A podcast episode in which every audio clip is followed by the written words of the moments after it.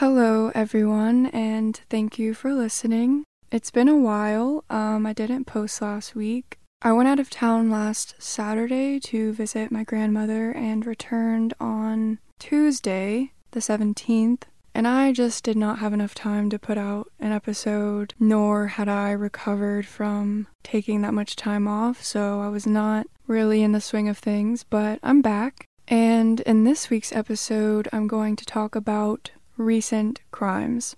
I'm going to start with two recent tragedies out of California that I'm sure you've heard of.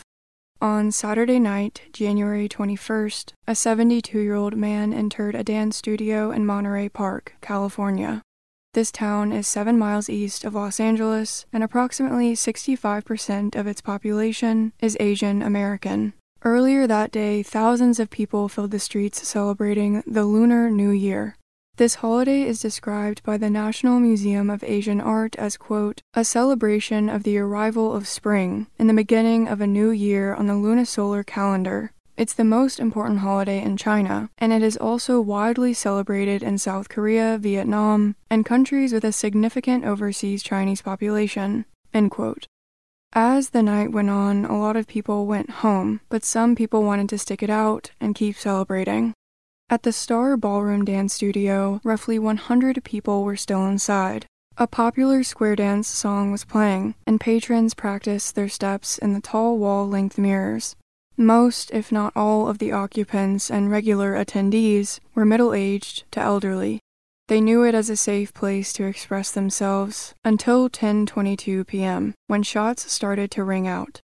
A woman named Grace was in the back of the studio at that moment and recalled what she saw to the New York Times. Quote, No one dared to flee. We all got down to the ground, hiding wherever we could. No one could get out. I saw him, but I was far away and the lights were dim. I could not see his face clearly. Grace watched as several people near the entrance were shot before collapsing onto the wooden floor. After running out of bullets, the gunman was able to leave and return with more. After his presumably second round of shots, the gunman left the scene. With a MAC 10 pistol, he fired a total of 42 rounds. This gun is illegal to possess in California and was likely purchased in Nevada, according to investigators. The entire ordeal lasted roughly five minutes, but in that time, 10 people were killed. Several people called emergency services once it was safe, and police responded quickly. Survivors and witnesses were questioned by police for hours, according to Grace, who didn't get home until 3 a.m. Sunday. As of 10 a.m. Tuesday, the 24th, only four victims of the shooting have been identified, and on Monday, the number of victims rose to 11. Six women and five men were killed. This tragedy in Monterey Park marks the deadliest mass shooting in the U.S. since last May in Uvalde, Texas, when 21 lives were taken, 19 being young elementary school children. After taking 11 lives at the Star Ballroom, the gunman wasn't finished with his plans. About 20 minutes after the shooting, he drove two miles north to another dance studio celebrating the Lunar New Year, called Lai Lai, which apparently means come, come in Chinese. 26 year old Brandon Tsay, a coder, was working as the ticket man that night. His grandparents owned the dance studio. When the gunman entered, Brandon was sitting in the office just off the lobby. He heard the door swing open and close, then a strange noise that sounded like metal rubbing together. When he turned around, a semi automatic assault pistol was pointed at him. Brandon told the New York Times, quote, He was looking at me and looking around, not hiding that he was trying to do harm. His eyes were menacing. These are some clips from interviews Brandon did with several media outlets where he explains what happened next. Yes, he was actually aiming at directly at me. But um, for some reason, the weapon, he, he hadn't shot it yet. That was the scary part. When, when he came in, he said nothing. His face was very stoic. The expressions were mostly in his eyes, looking around, finding, trying to find people, trying to scout the area for other people. I had the belief that I was going to die. Like my life was ending here at that very moment. But something something amazing happened, a miracle actually. He he started to uh, try to prep his weapon so he could shoot everybody. But then it came, it dawned on me that this was the moment to disarm him. I could do something here that could protect everybody and potentially save myself. Um, but then, you know, he was also trying to retaliate against me. He was, he was hitting me. He was trying to bump me, trying to shove me aside. You, you wrestled the gun away from him. Yes, that's and now, correct. And now you have the gun. Yes. And what is he doing? He is trying to come closer to me so that I would not be in a position to uh, do anything. But uh, I had upper hand here because it seemed like he was a little bit exhausted from all the hitting he was trying to do. So in one shove, I kind of just pushed him away and then sort of, not casually, but sort of quickly aimed the gun at him and shouted, Go away, I'm shoot! Get out here, go! Are you, are you pointing the gun at him as you're saying? Yes, I was. Not not with two hands, but you know, I was directing him to leave with my other hand. And did he initially leave? Initially, no. He was contemplating for a moment, like he wanted to take the gun away. He wanted to fight for it. He wanted to stake his life on it. And this is when I realized I would have to shoot him if he tried it. So, after getting the weapon away and causing the gunman to flee, Brandon immediately called 911. He is rightfully being called a hero because if it wasn't for his bravery, more lives could have been taken. Officers were informed that the suspect was possibly in a white van. Within hours, a cruiser spotted a white cargo van driving near a strip of outlet malls. When they ran the plates, it didn't match the vehicle it was on, which caused suspicion. They pulled up close behind it, but before they could turn on their sirens, the van quickly cut into a nearby parking lot and stopped. Officers approached the van carefully, but before they could see inside, they heard a single gunshot. As a precaution, a perimeter was made and streets were shut down. A SWAT team came in and broke into the vehicle around 1 p.m. after repeated commands went unanswered. That's when they were able to peer inside and confirm that the suspect was dead from a self inflicted gunshot wound. Now we're going to move on to what we know about him so far. This 72 year old man was born in Vietnam and immigrated to the U.S. in the late 80s. He married in the summer of 2001 and divorced five years later. That woman has since come forward to say that she and him met at the Star Ballroom, the building where he killed 11 people. According to a former friend, the gunman was a frequent attendee to the dance studio. At least, he was several years ago. He often got into quarrels with other dancers, and these disagreements lasted for years.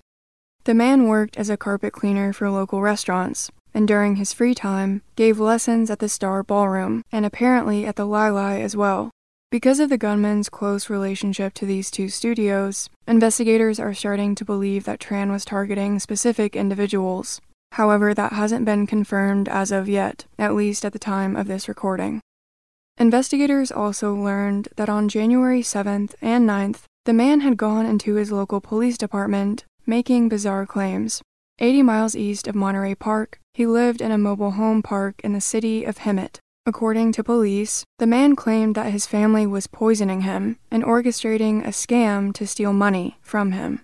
On both days of the allegations, they told him to come back with evidence, but he never did. A search of his home turned up a rifle, several electronic devices, a large amount of ammunition, and, quote, items that led detectives to believe he was manufacturing firearm silencers, according to the sheriff. As for a past criminal record, the only crime we know so far is that the gunman was arrested in 1990 for unlawful possession of a firearm. The gunman's age sticks out like a sore thumb. According to the Violence Project, the median age of a gunman in mass shootings in the U.S. is 32. The New York Times wrote, Mass shooters tend to target locations that are representative of the grievances that they have, says James Densley, the co founder of the Violence Project.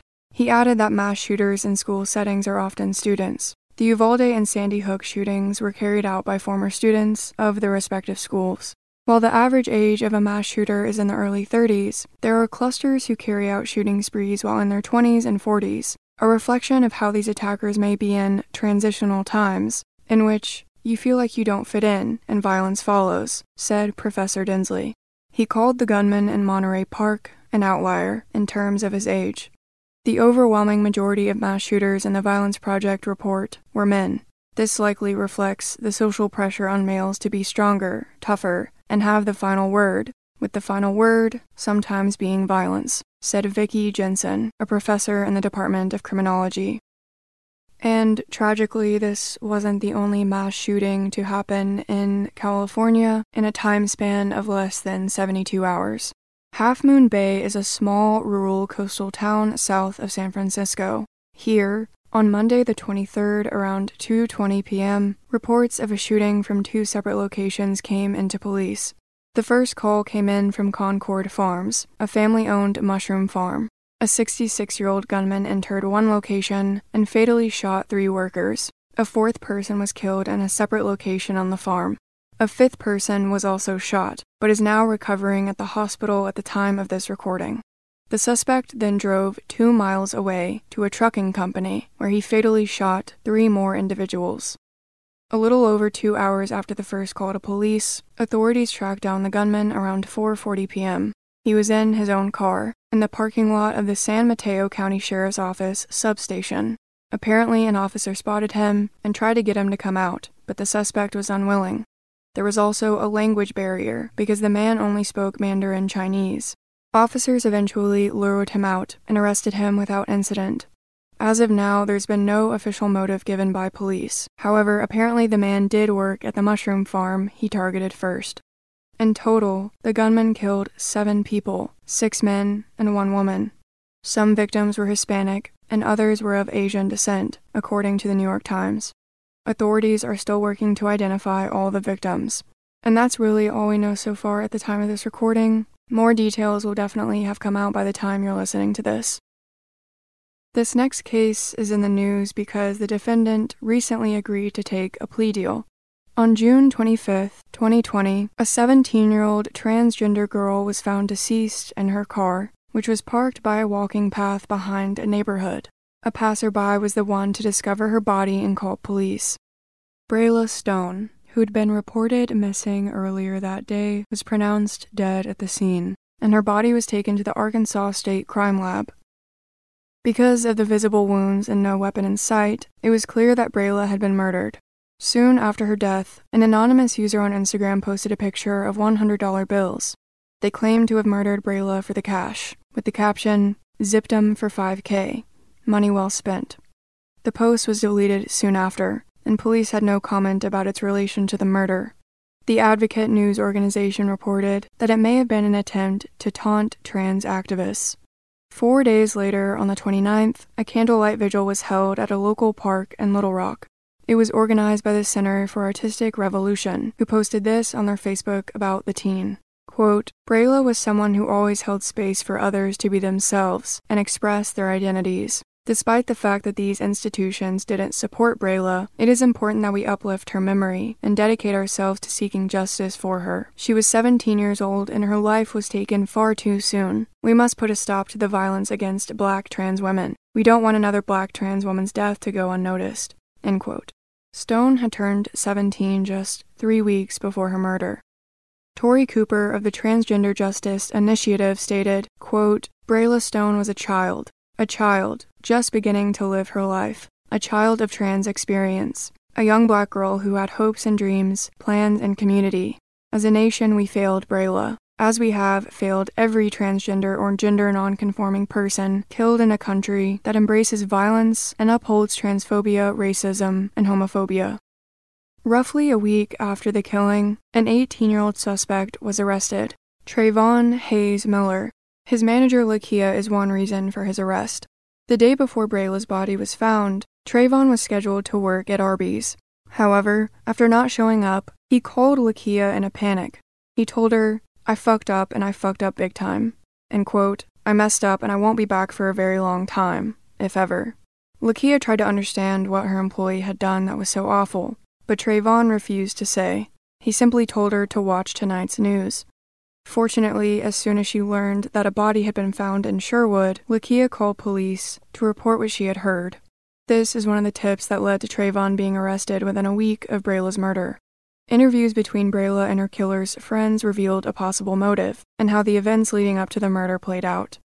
The first key piece of information they learned was that Brayla was in a relationship with her killer. Trayvon Miller. And the day before her body was found, she told her friend Audrey that Trayvon had been cheating on her with a 19 year old woman. This obviously caused Brayla to become upset, and Trayvon told her to meet him that same evening. Brayla drove to Trayvon's home so they could talk, and as she waited in front of his house, she spoke to Audrey on the phone. The last thing Audrey heard her friend say was, Here he comes. Five hours later, she received a text from Brayla's number that said something along the lines of, I'm not up for this. Audrey informed the police that even though Trayvon and Brayla were in a relationship, he had been paying her to keep quiet. Why? Because Brayla is transgender. But like any teenager, you're going to tell your friends about who you're dating, so Brayla did not keep quiet. So now police know that Trayvon wanted to keep this relationship secret. He was one of the last known people to see her, but also, the location her body was found is significant. Audrey told police that this walking path was a place that Trayvon frequently took girls to have intercourse. Investigators then went to the 19 year old that Trayvon was allegedly dating at the same time as Brayla to see if she had any important info, and fortunately, she did. Tioni finally confirmed to authorities the motive they were searching for. Trayvon had told her that Brayla was going to, quote, expose him, and he was afraid of being seen as homosexual by the community and this fear in his mind justified taking his own life or taking Brayla's life. He made these comments in front of Tioni and her friend Angela, but the two didn't take it seriously, apparently. Angela confirmed to police that the day before Brayla was found, she heard a phone call between Trayvon and Tioni, in which Trayvon sounded stressed. Both women tried to calm him down, but he was set on the idea of killing Brayla Stone. And then comes a statement from Tioni's cousin, Malik. He told police that he also heard the phone conversation between the couple. Not only that, but he also heard a phone conversation between them after Brayla was deceased. Malik heard Trayvon tell Tioni that Brayla was dead. So three people, not including the murderer, knew that Brayla had been killed and that she was possibly going to be killed, but none of them went to police. All of this witness testimony is clearly damaging evidence against Trayvon, but here's something significant I haven't mentioned yet. This isn't the first time Trayvon was involved in a murder, and that murder shared similarities to Brayla Stone's. On April 21, 2016, a 17 year old boy was found deceased in his car in the parking lot of a recreation center in Sherwood. He'd been shot in the throat while sitting behind the wheel, an employee at the rec center discovered him around 2:30 that afternoon and initially believed it to be a suicide. The following day, the police department identified the victim as Brian Allen Thompson, a student at Sylvan Hills High. They also announced the arrest of three teens 17 year old Xavier Porter, 15 year old Quincy Parker, and 14 year old Trayvon Miller. The department said all three youths would be charged as adults with capital murder and aggravated robbery, Trayvon had attended the same school as Brian up until the spring semester, and the reason as to why he dropped out is unknown. Five days after the murder, 14 year old Trayvon's charges were downgraded to first degree murder. Everything about the case was sealed at first, because all of the teens were minors. The public didn't know Brian's cause or manner of death, but an incident report gave more information. The first officer who arrived on the scene observed, quote, what appeared to be a bag of marijuana in the floorboard between Brian's legs. The family of the victim told local news reporters that they were already in the process of forgiving the suspects. Quote, It's hard, but I know that I'm not ever going to be blessed if I don't forgive. I know that when you do forgive, you release the heartache from your own heart, and I don't want that in my life. In May of the following year, a now 16 year old Quincy Parks accepted a plea deal from prosecutors he pleaded guilty to first degree murder and aggravated robbery. A judge sentenced him to 20 years in prison. According to prosecutors, Quincy is the one who fatally shot Brian outside the rec center. Apparently, he demanded money from Brian, then shot him in the throat. This happened allegedly when Brian was measuring the marijuana to sell to Quincy. In a letter to the court, Quincy wrote, quote, All I remember was that I had smoked a lot of weed that day, and the drug had taken over my body and it's like I was peer pressured to do things from my co defendant, and he said that if I didn't do it, he was going to get both of us. End quote. A now 18 year old Xavier Porter was scheduled to start a jury trial two months later. Trayvon Miller, who is now 15, had already had his case moved to juvenile court. In exchange for a guilty plea in the robbery charges, Trayvon agreed to testify against Quincy and Xavier. and he wouldn't have to face murder charges of his own. But Trayvon actually never had to testify, because at the end of May, it was revealed that the capital murder charges against Xavier were dropped completely because the prosecutor believed it couldn't be proved. In court, Xavier admitted that he was the one who lured the victim to the scene in order to rob him. It was also revealed that he and Brian were coworkers at Texas Roadhouse, the same place Xavier was arrested the night after the murder. He also told the court that he was the one who gave a 38 caliber revolver to 15-year-old Quincy, his cousin. Prosecutors believed that Xavier had actually left the scene before Brian was killed, and that's why they couldn't charge him with the murder. According to Quincy, after shooting Brian, he stole $15, but left his own bag of marijuana behind. Xavier was only charged with aggravated robbery and sentenced to 10 years in prison. So now that you know Trayvon's previous involvement with this murder, let's look at how it's similar to the killing of Brayla Stone. This is a description of how Stone's body was found, according to police. Stone had been shot through the head, with her body lying upside down on the front passenger floorboard, with her legs resting on the seat's backrest. The driver's side window had been broken out. Blood spattered the car's interior, with investigators noting a strong smell of bleach inside, along with discoloration marks from the clearing agent inside the car and on some of the contents. In both Brayla and Brian's cases, the killer fired the weapon from the passenger seat, quote, which prevented a quick escape of the victim, who was seated in the driver's seat, according to a detective. Trayvon was also very familiar with both locations these victims were killed, which were both close to his own residence, and quote, which would allow an easily undetected escape from the scene. Now we're going to flash forward to August of 2021. It's been over a year since Brayla's murder, and Trayvon has been in jail since his arrest. Trayvon ultimately decided to accept a plea deal from prosecutors and pleaded guilty to first degree murder in exchange for a sentence of 50 years in prison. He won't be eligible for parole until the age of 53, so after spending at least 35 years in custody. If Trayvon hadn't accepted this plea deal, he would have been charged with capital murder and possibly sentenced to death. I didn't find any articles mentioning the weapon used in this murder, but Trayvon shouldn't have been allowed to access one in the first place. Not only because of Brian's murder in 2016, but an arrest in 2019. When he was roughly 17 years old, Trayvon was charged with robbery and second degree criminal impersonation. He allegedly pretended to be a security guard in a Walmart parking lot, then attempted to rob two people. The Metro Weekly claims that he served time for this, and that before he was released, he was arrested again on a weapons related charge. 17 year old Brayla Stone was one of 44 trans people killed in the US in 2020, all because the man she was dating didn't want the relationship to be public.